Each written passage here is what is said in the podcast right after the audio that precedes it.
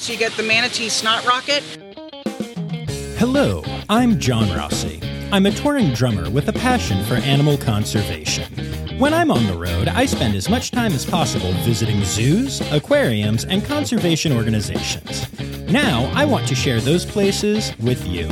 I'll be talking to keepers, vets, conservationists, anyone who can help me in my mission of connecting my people to animals through their people. Join me on my Rossafari. Hello, hello, hello. Welcome back to the podcast that decided to celebrate International Manatee Day with an actual episode about manatees, the Rossafari Podcast.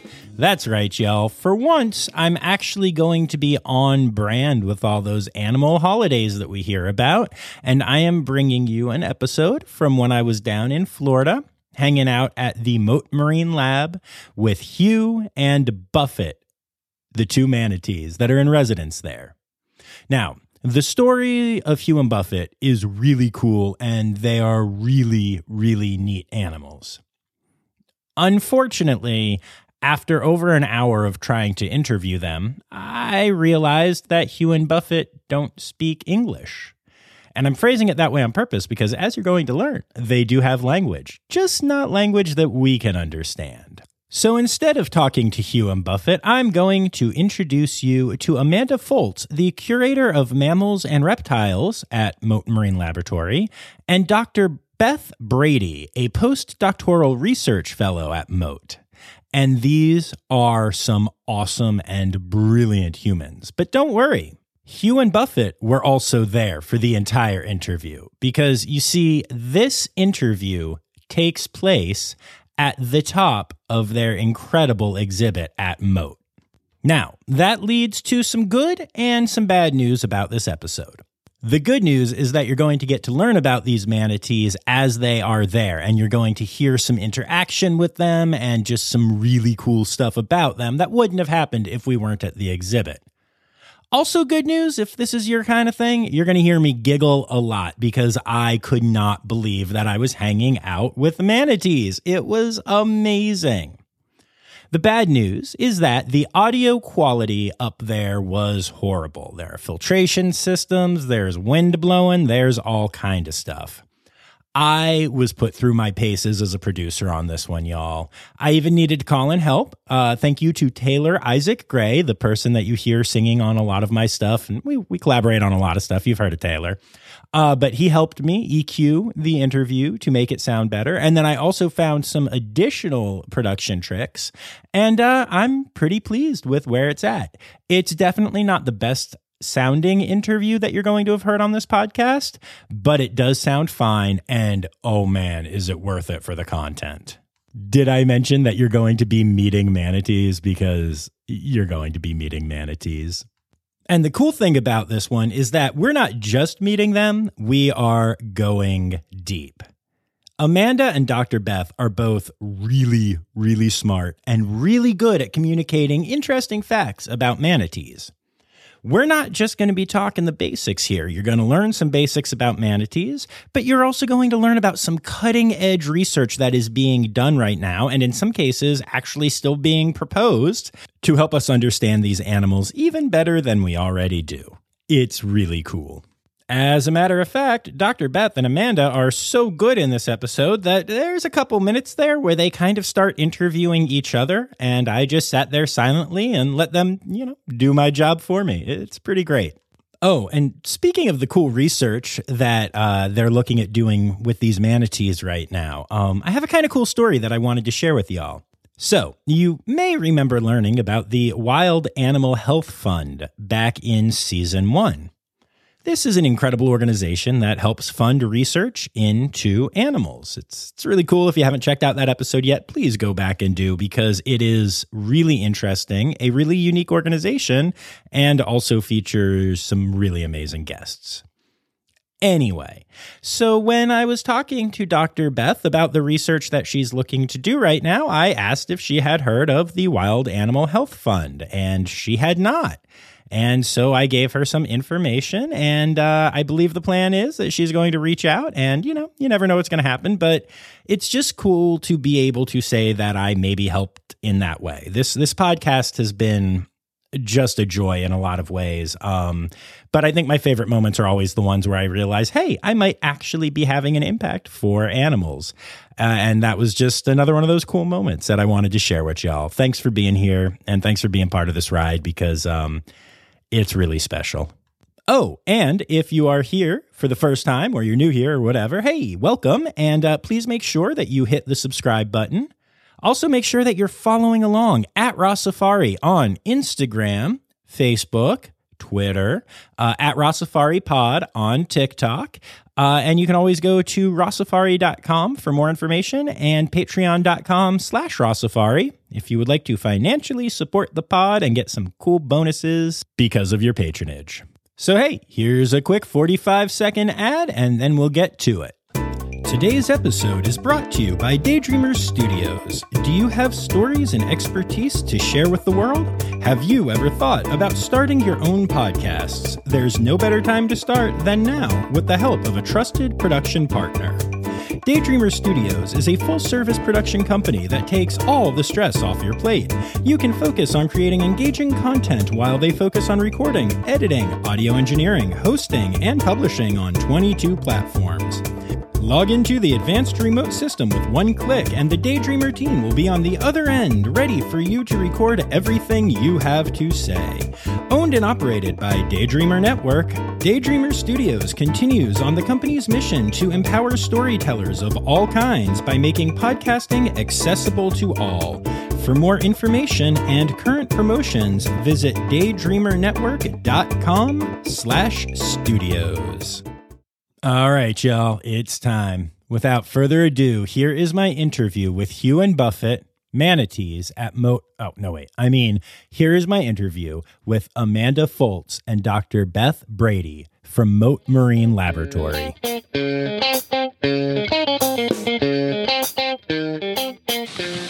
All right, so let's start off. Tell me who you are. Hi, my name is Amanda Foltz, and I'm the curator of mammals and reptiles here at Mote Aquarium. Cool. And who are you? I am Dr. Beth Brady. I'm a postdoctoral research fellow here at um, Marine Aquarium. And what are we looking at today? Oh, well, today we're here with two awesome animals, Hugh and Buffett, are Florida manatees that live here at Mote Aquarium. Yes. And we are looking at their 70,000 gallon uh, freshwater exhibit. It is gorgeous up here. It is a little warm. I, yeah, yeah, that's okay. That's Florida. I did not know that uh, that this was open air down down there. I did not realize that. That's really cool. Yes, our guests can come and see them at their big underwater viewing windows, but uh, when you come to the above the exhibit area, unfortunately, guests cannot come up here to see them. But this is where we do all of our training, and if we're doing any behavioral research projects, that's what we're doing up here as well. Cool. All right. So show me stuff. Sure. Okay, well, I'm going to go ahead and call over Hugh and Buffett just to give you a proper introduction. Sounds And amazing. just to let you know, one of the really neat things about Hugh and Buffett that makes them unique is that they um, were born and raised in human care. They were born at Miami Seaquarium, so they've never been in the wild. They've been here at Mote since 1996. oh wow. And not only do we have federal permits to have them here, we have special permits to be able to train them because they've never been in the wild. Most of the other manatees in human care are rehab patients that hopefully will be released back Right, into the wild. So part of their routine and their day to day here, one of the first things we do in the morning is we're doing food prep for these guys. And food prep consists of rinsing over 90 heads of romaine lettuce, 24 bunches of kale, and for their training food, we train them up to two times a day. We are going to be training them with summer squash, beets, carrots, and monkey biscuits. Oh, okay. Cool. So Hugh is the smaller animal on my left. Hugh is about 1,300 pounds, and Buffett is, do you have any guesses? Seventeen. Yeah, close. He's 1,800 All right, pounds. They're it. about that. Uh, these guys are half brothers. Okay. Actually. Very so cool, a big cool. size difference, but they have you know different uh, mothers. So you've got um, Buffett here. He's about 12 feet long. Hugh is about 10 feet long, and Hugh is going to be more of your average size of a manatee. Buffett's a little bit larger there. Hugh is well known not only for his size, but the scar on his right shoulder. A lot of people come and they expect that he was probably in the wild and probably got hit by a boat. But he's never been in the wild, and that's just a scar from an abscess he had many years ago before he came here and he had surgery for. Gotcha. Very little. Yeah. So these animals are pretty impressive, not only by their size, but just by the way they look. They're very unique looking, and if you could guess what species they're related to, a land mammal, could you guess? I mean, I would guess a cow. Oh, a sea cow. Yeah, exactly. Yeah, That's it's a the old really expression. good guess. Yeah, so they're called sea cows because they're very large, slow-moving herbivores. Thus, the 90 heads of romaine a day. Uh, however, they are closely related to elephants. Okay. You see that thick gray skin? Right, right. They also have prehensile lips that allow them to grasp those seagrasses and pull them off of the bottom of the ocean floor, as well as they'll reach up and grab some plants and stuff at the shore. And what about those toenails? They have these toenails on their front flippers. Oh wow. Thick toenails. These guys will be on the bottom of the ocean floor or the springs or wherever they're hanging out. And they walk along the bottom with those flippers, so that helps to protect their flippers. They might also use their flippers to pull up some plants. Here's Buffett, you get the beets there, buddy. The other cool thing about these guys is by their large size, you might think that they're really fat or have a thick layer of blubber. Hey, we have no body shaming on We this do not- podcast. we do. Uh, we don't discriminate that. However, these guys are very um, dense, so mostly muscle. okay, that's For- awesome. For that reason, they are Florida manatees, so they live in warmer weather environments, subtropical and tropical waters. And they're very cold sensitive, so they are sensitive to any temperatures below 68 degrees. So that is one of the issues that we see with manatees during our colder times of year. Right. Uh, we get cold stressed an- um, manatees that end up in rehab facilities. It's kind of like getting hypothermic. Okay. And is that is that basically the same thing that happens with sea turtles as well? Exactly. Yeah. Okay. Yep. Cool. So as we have them right here in front of us, some other physical adaptations they have. Look at how the hairs all over their body. Mm-hmm. Um, these guys uh, navigate their environments not by their eyesight necessarily, because their eyesight is like a legally blind person. You see their eyes, Yeah. their beady little eyes on the sides of their head. Um, they can see, but just not very well. These hairs are called sensory hairs, and they use them to detect what's around them, the movement in the water Oh, wow. around them. So it's pretty neat. As we know, mammals have hair, so you can see up close that these guys have hair. which is pretty neat. Yeah, that's awesome. And if I can interject really quick, some of the research that was done here to find out what these hairs are used for were done by Hugh and Buffett. And you guys did some excellent training. You have to train these animals to do these these tests, right? You don't just put an animal in a tank and ask it to go find this or do that. So it involves a lot of extensive training to be able to figure out how these animals use these specific senses, including their hearing, their eyesight, and those vibrissae that Amanda was just talking about. Nice. Thank you, Dr. Brady. And now that you brought up the training, I'll just give you kind of an overview of some of the training we do with them. Yes, it is. You are upside down so much. so our training is not unlike training other animals in human care. It's really important to train animals for their mental and physical stimulation. And a lot of the training starts out with the basics of target training. So you'll see here that Buffett has a black square target and Hugh has a red, uh, sorry, not a red, a white circle target. And they have learned to come to their targets and stay with their nose on the target Aw. and separate from each other. So, of course, if you've got two animals, if you want to train one, you need to be able to separate them from Right, each other. right. So, for some of these research projects, as uh, Dr. Brady had mentioned, um, this helps us accomplish that research. We can separate one animal from the other so they could do the research task and not be um, interfered with. So, with the hair studies that we've done to see how sensitive their hairs are, Hugh and Buffett have also been trained for different things like seeing what their hearing capabilities are, which is really important because we want to know if they are getting hit by boats because they can't hear in the frequency of the boat, or can they not detect what direction the boat is coming from. So we've been able to train them tasks to participate and learn about their physiology. And the target training helps with that. Right. Some of the other cool research projects that have happened here with Hugh and Buffett have been uh, blood studies. So not only are they basic station trained with their targets, they are also trained for husbandry behaviors, which are their medical behaviors. So things like voluntary blood draws have allowed us to be able to collect blood for researchers to study their immune system. Right, right. And um, specifically, they have. Sorry, we have Hugh climbing on the wall for some remaining.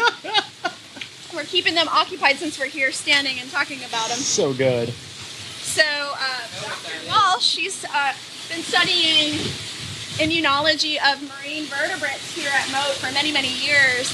And one of the things she's looking at studying is, uh, or she has been studying, is how red tide affects the immune system of Right. manatees. So when we do our regular blood draws for these guys, which is uh, regulated, we have to do that twice a year. We take some extra blood so that she can look at their blood and use that to study their immune system. That's really cool.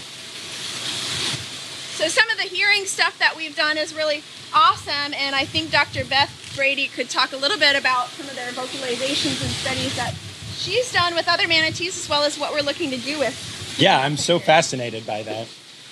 Yeah, so a lot of the work that was done here was done in conjunction with New College of Florida that looked at the hearing range of manatees and they found they have a rather extensive hearing range similar to elephants. Both elephants and manatees can hear really well. So that led us to believe that vocalizations which is what i study is, is quite important to animals uh, and manatees specifically. Um, so i've been studying manatee vocalizations for the past 12 years. So i study them in captivity and in the wild. And we found that manatees make a lot of a few different type of vocalizations they make about five different types of vocalizations and they use their vocalizations when they're interacting with with conspecifics but some of the major questions that we're asking here is how do they use these calls when interacting with other animals and how can we use hugh and buffett to determine if these calls are important to them. So in the wild, it's a lot more. It's difficult to answer some of these questions. So having animals like Hugh and Buffett, they're ambassadors for their species. So we can do tests with them to see how this might relate to animals in the wild. So some of the uh, uh, tests we're going to be doing here is doing what we call playback experiments. Okay. Or playing sounds of other manatees to Hugh, to Hugh and Buffett to see how they vocally and behaviorally respond. So that's something that's coming up in the not too distant future. We just did some of these playback experiments in Mexico with Antillean manatees, and we also have a group of colleagues in Brazil who also did this with a group of Antillean manatees there. So we're going to be comparing across species to see if we can get similar results and see if they vary between species because we have Florida manatees here and Antillean manatees. We also want to know if it varies between gender. So, do male manatees respond differently than female manatees Right. do? So, in Mexico, we did a group of female manatees to see how they vocally and behaviorally responded to sounds of Antillean manatees. We also used a couple of different call types. So, we're going to do the same thing here and just see how it compares. But why are vocalizations important in general? So, just as important for me as I'm talking to you, if we weren't talking here, you probably wouldn't have a podcast. Yeah, right? that would be a problem. So, yes. right. So, it's just as important to understand how manatees communicate with other animals and how our our human influences are impacting what they do. So, boat noise is one. Does it interfere with their communication? How does anything that we do interfere with their communication? So, to do that, you have to understand the basics of how manatees communicate and what sounds they're using. So we're also going to be looking at some other different uh, ideas. We look at behavior-related vocalizations. We have some preliminary analysis on that. And we also look at vocalizations across different species. So I'm working with a bunch of different collaborators from Belize and Panama and Brazil and Mexico. So we're looking at vocalizations across different geographic locations and also Africa as well. So um, we're looking at their vocalizations to see how do they compare across species. Are they different? Are they the same? And we're finding some preliminary results. We're finding they're extremely similar to one another in structure, but they vary a little bit in frequency. Oh, And that could be to a bunch of different reasons. Uh, but yeah, those are the things that we're generally looking into. That's really cool. How many species of manatees are there? So we have the Amazonian manatee, you have the African manatee, and then you have the West Indian manatee species, which includes the Florida manatee and the Antillean manatee. Okay. And then you have the distant relative, which is the dugong, and that animal's over in the Indo-Pacific. I was just going to ask about dugongs. That was my next question. I uh. I just did an interview with a uh, an Australian keeper recently, Ah. and we've become good friends. And they have dugongs at the zoo that she's at, and Uh-huh. she was FaceTiming me with some dugongs, and I just did not know those existed. And it was it was very cool to see. So they are like a distant relic, Yes, not yes. okay. They're um, they're fascinating animals. To distinguish them from manatees, they have a more downward-facing snout, and their tail is shaped more like a dolphin as Right, opposed to the which Florida is- manatees who have a paddle. Which And is crazy to see. Yeah, and there's some really interesting research being done with them. So, interesting. Most interesting thing to me about dugongs is they feed at the bottom of their water column. Since their snout is so downward facing, they can only feed on the bottom of the water column. Manatees can feed anywhere in the water column, bottom, middle, and top. So when dugongs eat, they tend to pull out all of their food, and including by the root. So there's been work then done by Ahmed Shawky over in Egypt, and he actually looks at the width of the feeding trails. So they'll leave feeding trails, so you'll know where a dugong's been. Mm-hmm. Oh, and if you look at the width of these feeding trails, you can approximately tell the size of the dugong that's been feeding there. So a smaller width trail would be more like a, a calf or a younger animal, Sure. and a larger trail would be an adult. That is fascinating.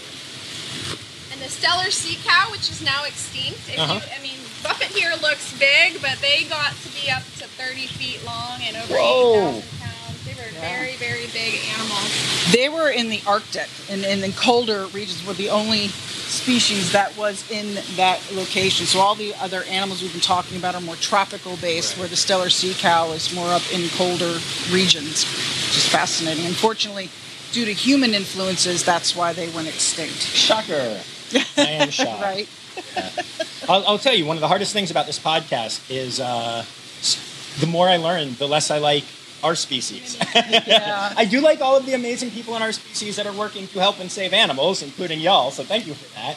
But I mean, it's a real struggle. I feel like every time I learn about a new species, even if it's not the number one threat, we creep in at number two or three every time. And it's it's really unfortunate. But that's why education matters. So, you know, that's what we're all trying to do here, which is it's Absolutely. cool.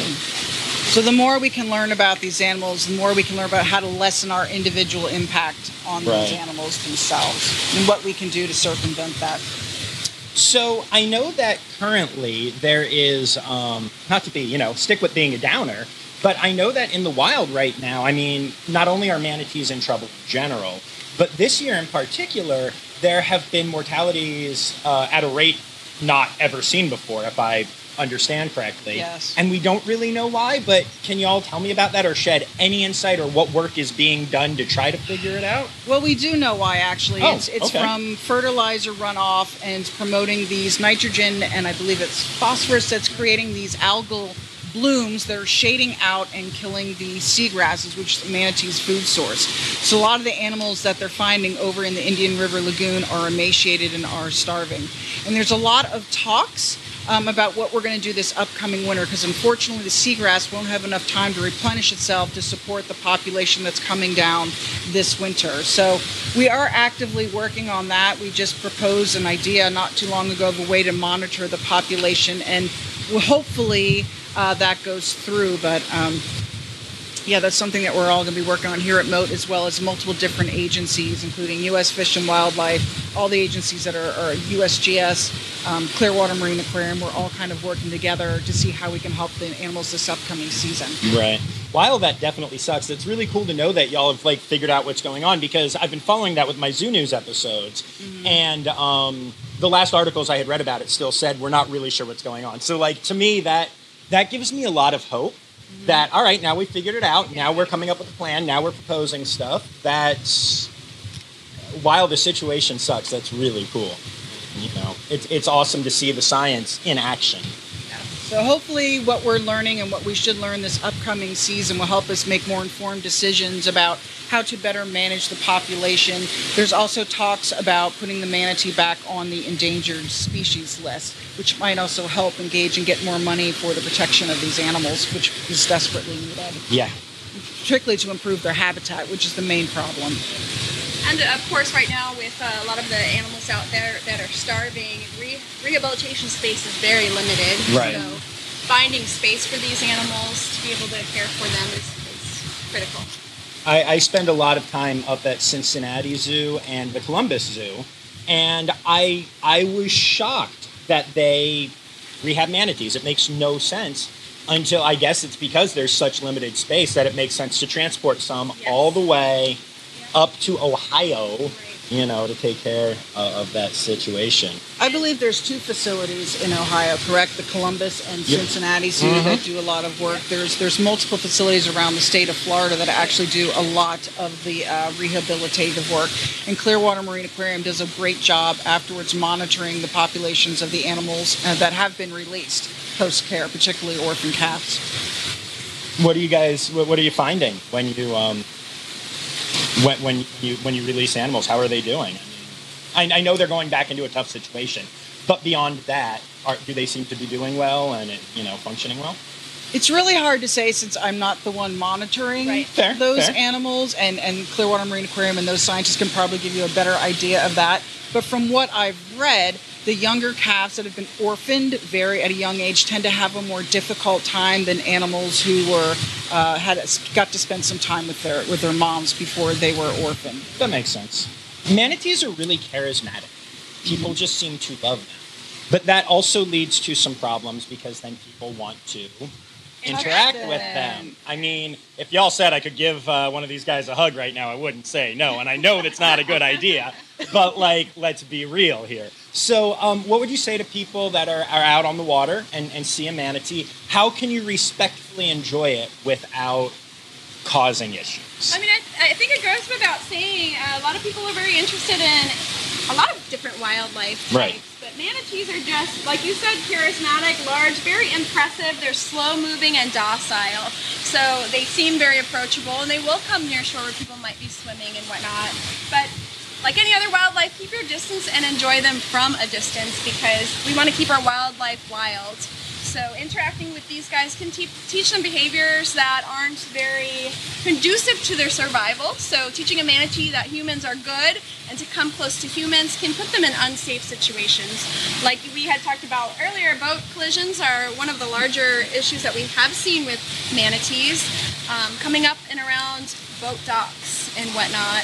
Some people have fed them fresh water off their docks, encouraging them to come around, and that can just be unsafe. Yeah, in addition to that, there's always this thought that you can touch a manatee.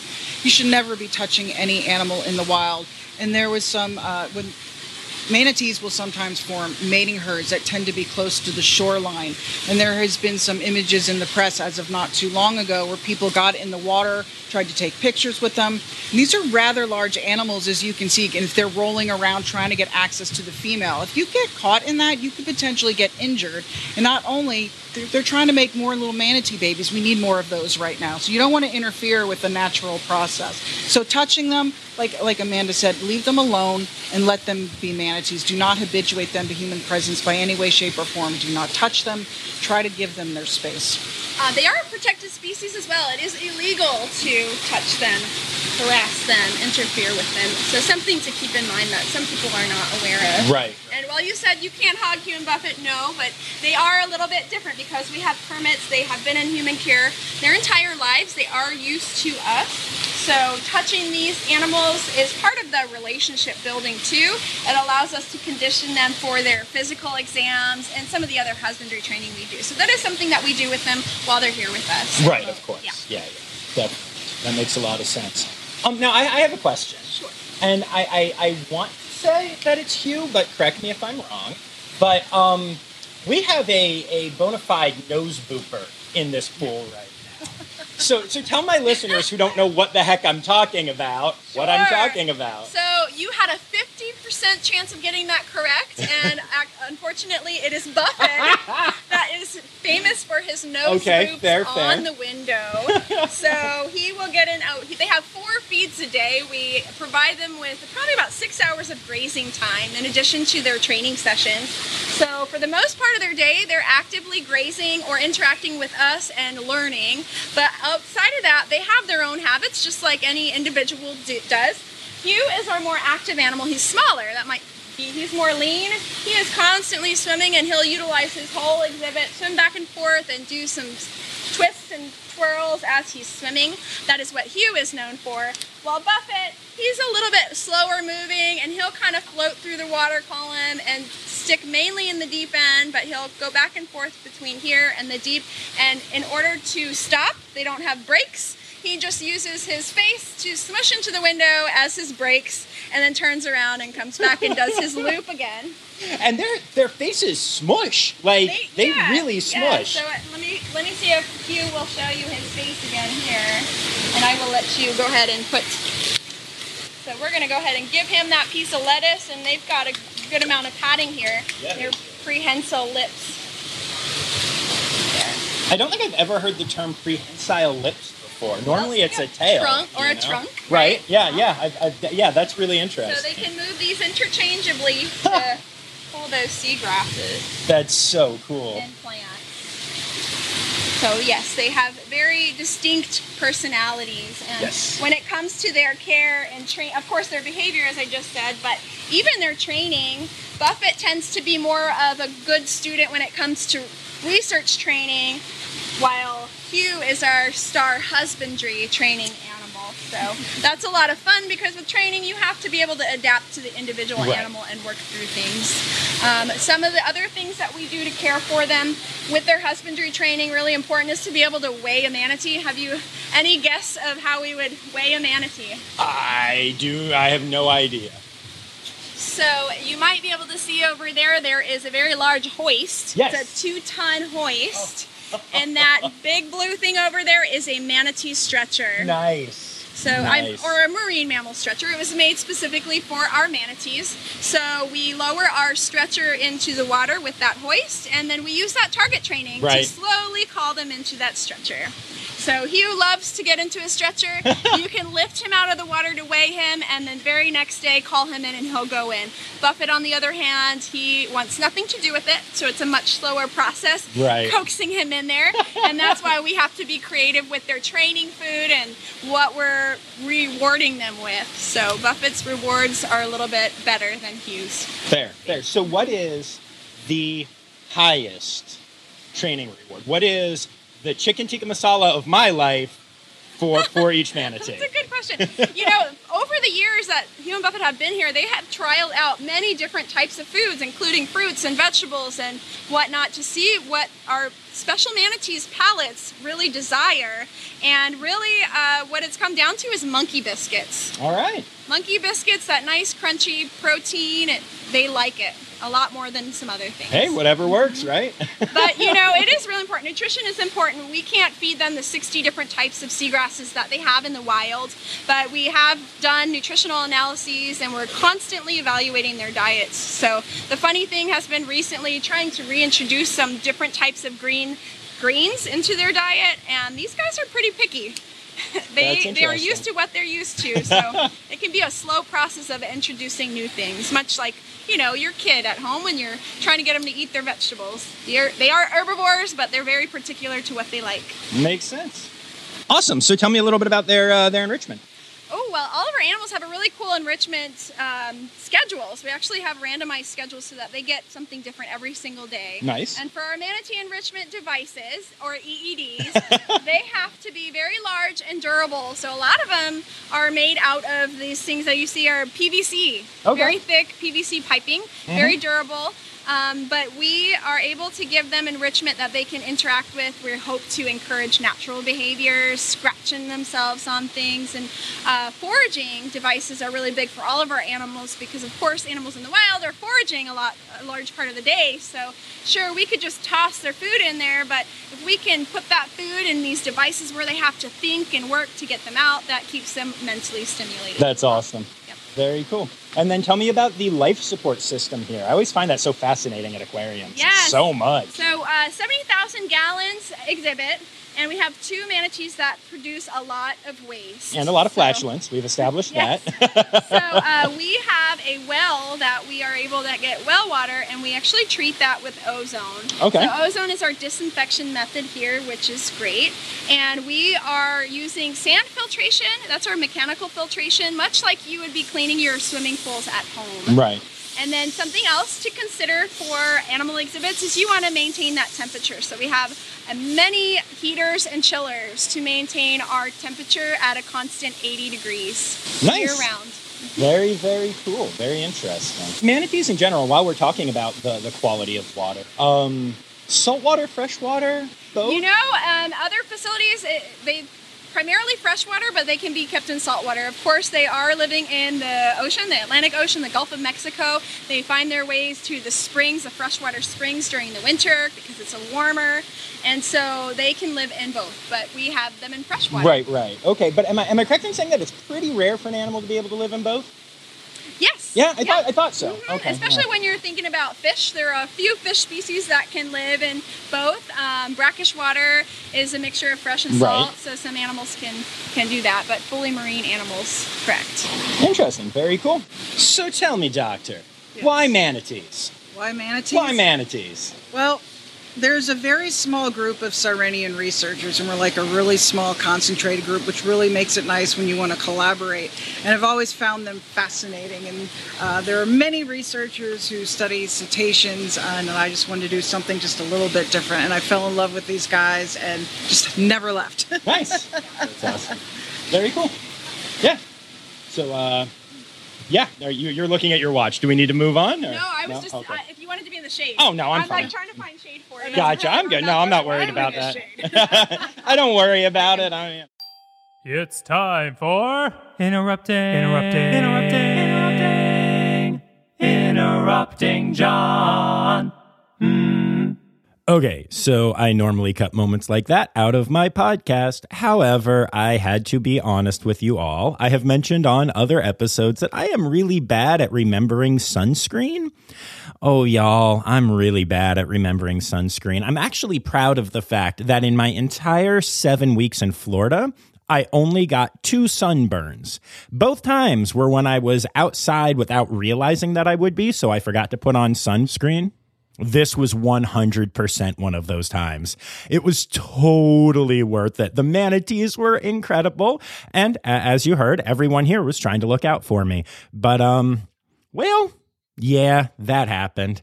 Uh, I got some sun, y'all, and it was totally worth it.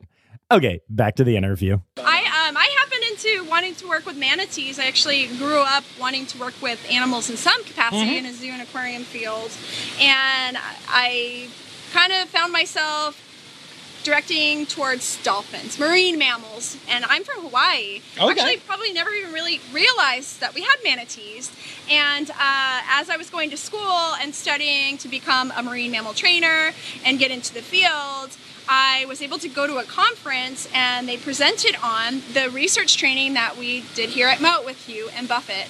And I was astounded by the fact that we can apply just regular training to be able to learn about the animals. And I applied for an internship. This was my very first internship. nice. And the rest is history. Well, I did get hired working with dolphins, I have found myself now uh, a curator of mammals and reptiles, and all of the animal programs are integrated, so we work with all of the animals. That's so. I think it's fascinating. I actually want to ask Amanda. We're actually going to do some cognition studies in the not too distant future on Yep. these animals. But what have you found with how smart or how do you think how intelligent these manatees are, particularly when you're doing your training?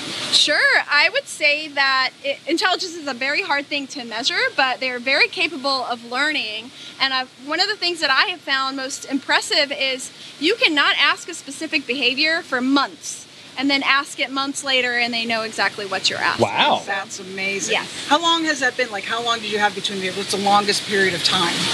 In my experience, you know, six months or more. Wow. Yeah. So that's impressive. And manatees are thought to have really excellent memories, right? So how do they remember to go? Where are their warm water refuges? Where's their food source? How do they remember all that? And that gives us a general indication that they do have really phenomenal memories. That's really cool. I think in general, the general public thinks like bigger animals are stupid. Like I hear that a lot. I hear that with cows. I hear that with everything, and and they're not. They're they're just not. And just because humans are big and pretty stupid overall doesn't mean.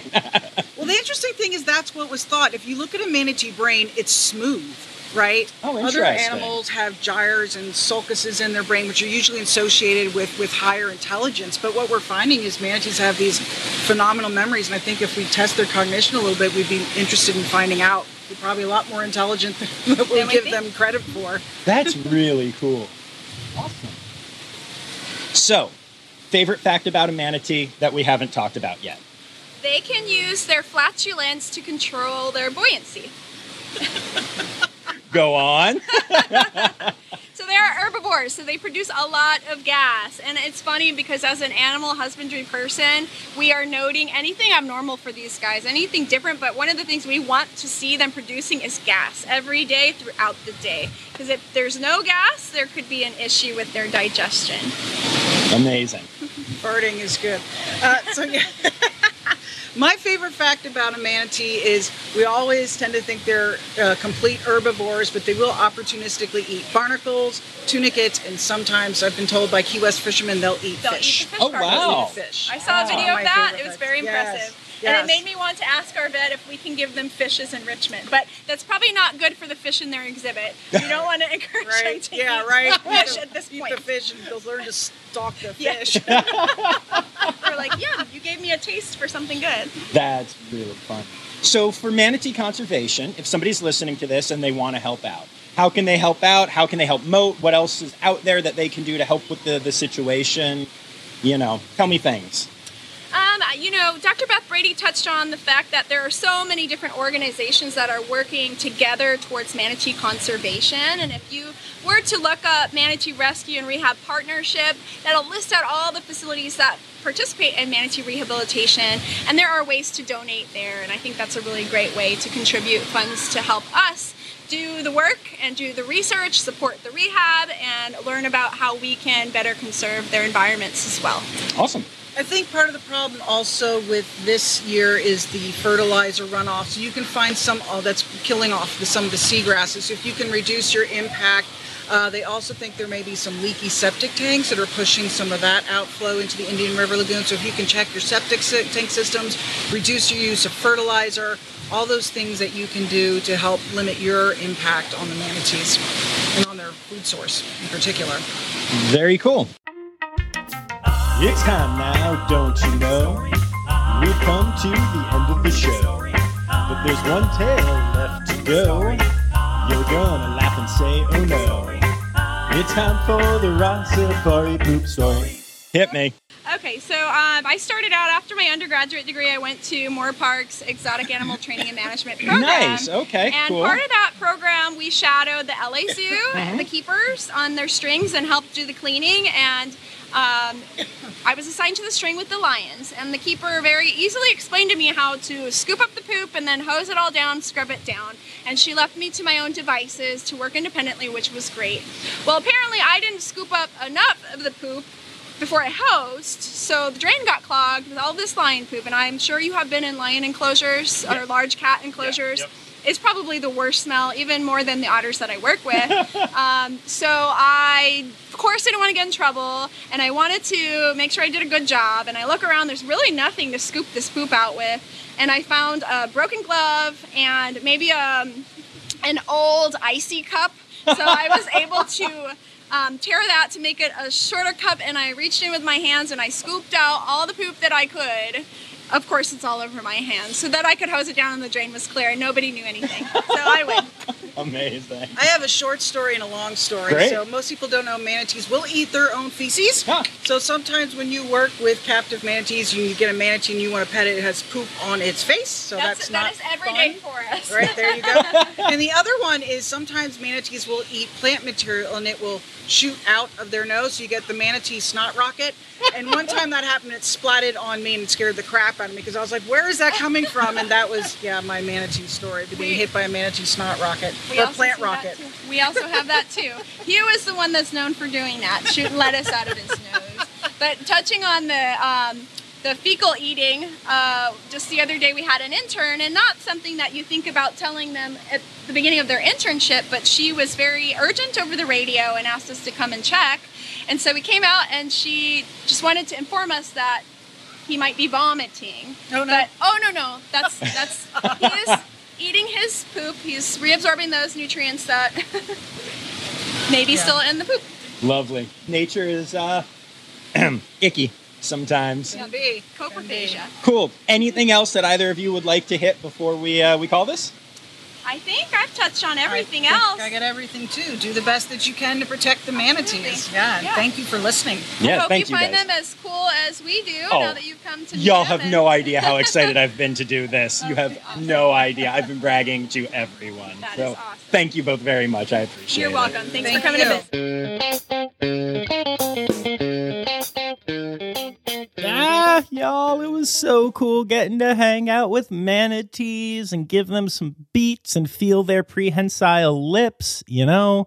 This was one of those species, like with walruses and dolphins and stuff, that I was just like, I don't, know if I'll ever actually get to hang out with them. And th- then I did, and it was amazing. I am so incredibly thankful to Amanda and Dr. Beth for making that happen. And I'm also incredibly thankful to Stephanie Kettle, the uh, public relations manager at Mote, who helped set all of this up. And I also have a pretty cool, pretty funny story about Stephanie and manatees and podcasts that I want to share with y'all. So it is pretty well established at this point that I am a huge nerd. And part of being a huge nerd for me means recently discovering and embracing and watching every episode of Avatar The Last Airbender and the sequel series The Legend of Korra. Okay, as a quick side note, the whole reason that I decided to watch these shows, I mean, I've heard they were great forever, whatever, but is that I learned about Pabu, the fire ferret in The Legend of Korra. For those of you that don't know these shows, um, they're cool, they're amazing, they're really interesting. And one of the the little aspects of the show that makes it unique is that most of the animals in the series, in both series, are actually hybrids of two animals mashed together. Pabu, being a fire ferret, is a mashup of a red panda and a ferret. And oh my word, it is the greatest thing ever. Anyway, I tell you that to tell you this. I recently started listening to Avatar Braving the Elements, the official Avatar podcast, available wherever you listen to awesome podcasts like Rossafari. And it is um, two people who were in Avatar and Legend of Korra who host a show that's a weekly recap as well as just kind of extra interviews about all kinds of cool stuff. And they were talking about the hybrid animals and they talked about something called a sky bison and realized that the sky bison was a hybrid animal of a bison and a manatee, something I had not realized. The hosts, upon realizing this, started basically pointing out that they really don't know anything about manatees. It was entertaining how little they knew. So, all of that happened in, I want to say, the first episode of the podcast. And um, as I was leaving Florida, I was in a hotel room in Jacksonville. And I was listening to episode four of that podcast when they said, Hey, somebody named Stephanie Kettle reached out to us. And I was like, Wait a minute, I know I know that name. This is weird, but I how do I know that name? They said, and she is the public relations manager at Mote Marine Lab. And I was like, ah, Stephanie, this is amazing. And Stephanie had written to the hosts of that podcast to inform them a little bit about manatees and also to invite them to meet Hugh and Buffett. And yes, they actually said Hugh and Buffett's names on that podcast. I was so excited. I lost my mind. I also texted Stephanie immediately and she had not heard it yet and this was this was very exciting for everyone. Anyway, I just thought that was a really cool story of my worlds intersecting and just how small the world really is sometimes. So, uh, anyway, you can check out Mote Marine Lab. They're at Mote Marine Lab on Instagram. You can find them on Facebook, you know, all that good stuff. And uh, their website is mote.org. Also, want to drop in a quick shout out to say thank you to my Red Panda level patrons, Lara Shank and PJ Bevan. All right, y'all. Now, at this point, I would normally say something about the fact that the word credits backwards is Steiderk, but instead, I want to point out that this is the end of the episode. Oh, the humanity! The Rossafari podcast is produced, hosted, and engineered by John Rossi. Editing and fact checking by John and Dr. Zoe Vesley Gross. Our theme song is Sevens by Nathan Burke, performed by Nathan and John. Interrupting John theme and additional voices by Taylor Isaac Gray. You can reach John directly on Instagram and Facebook at Rossafari or by email at rossafaripod at gmail.com. Rossafari is part of the Daydreamer Media Network. Now, stop listening to me and go visit a zoo.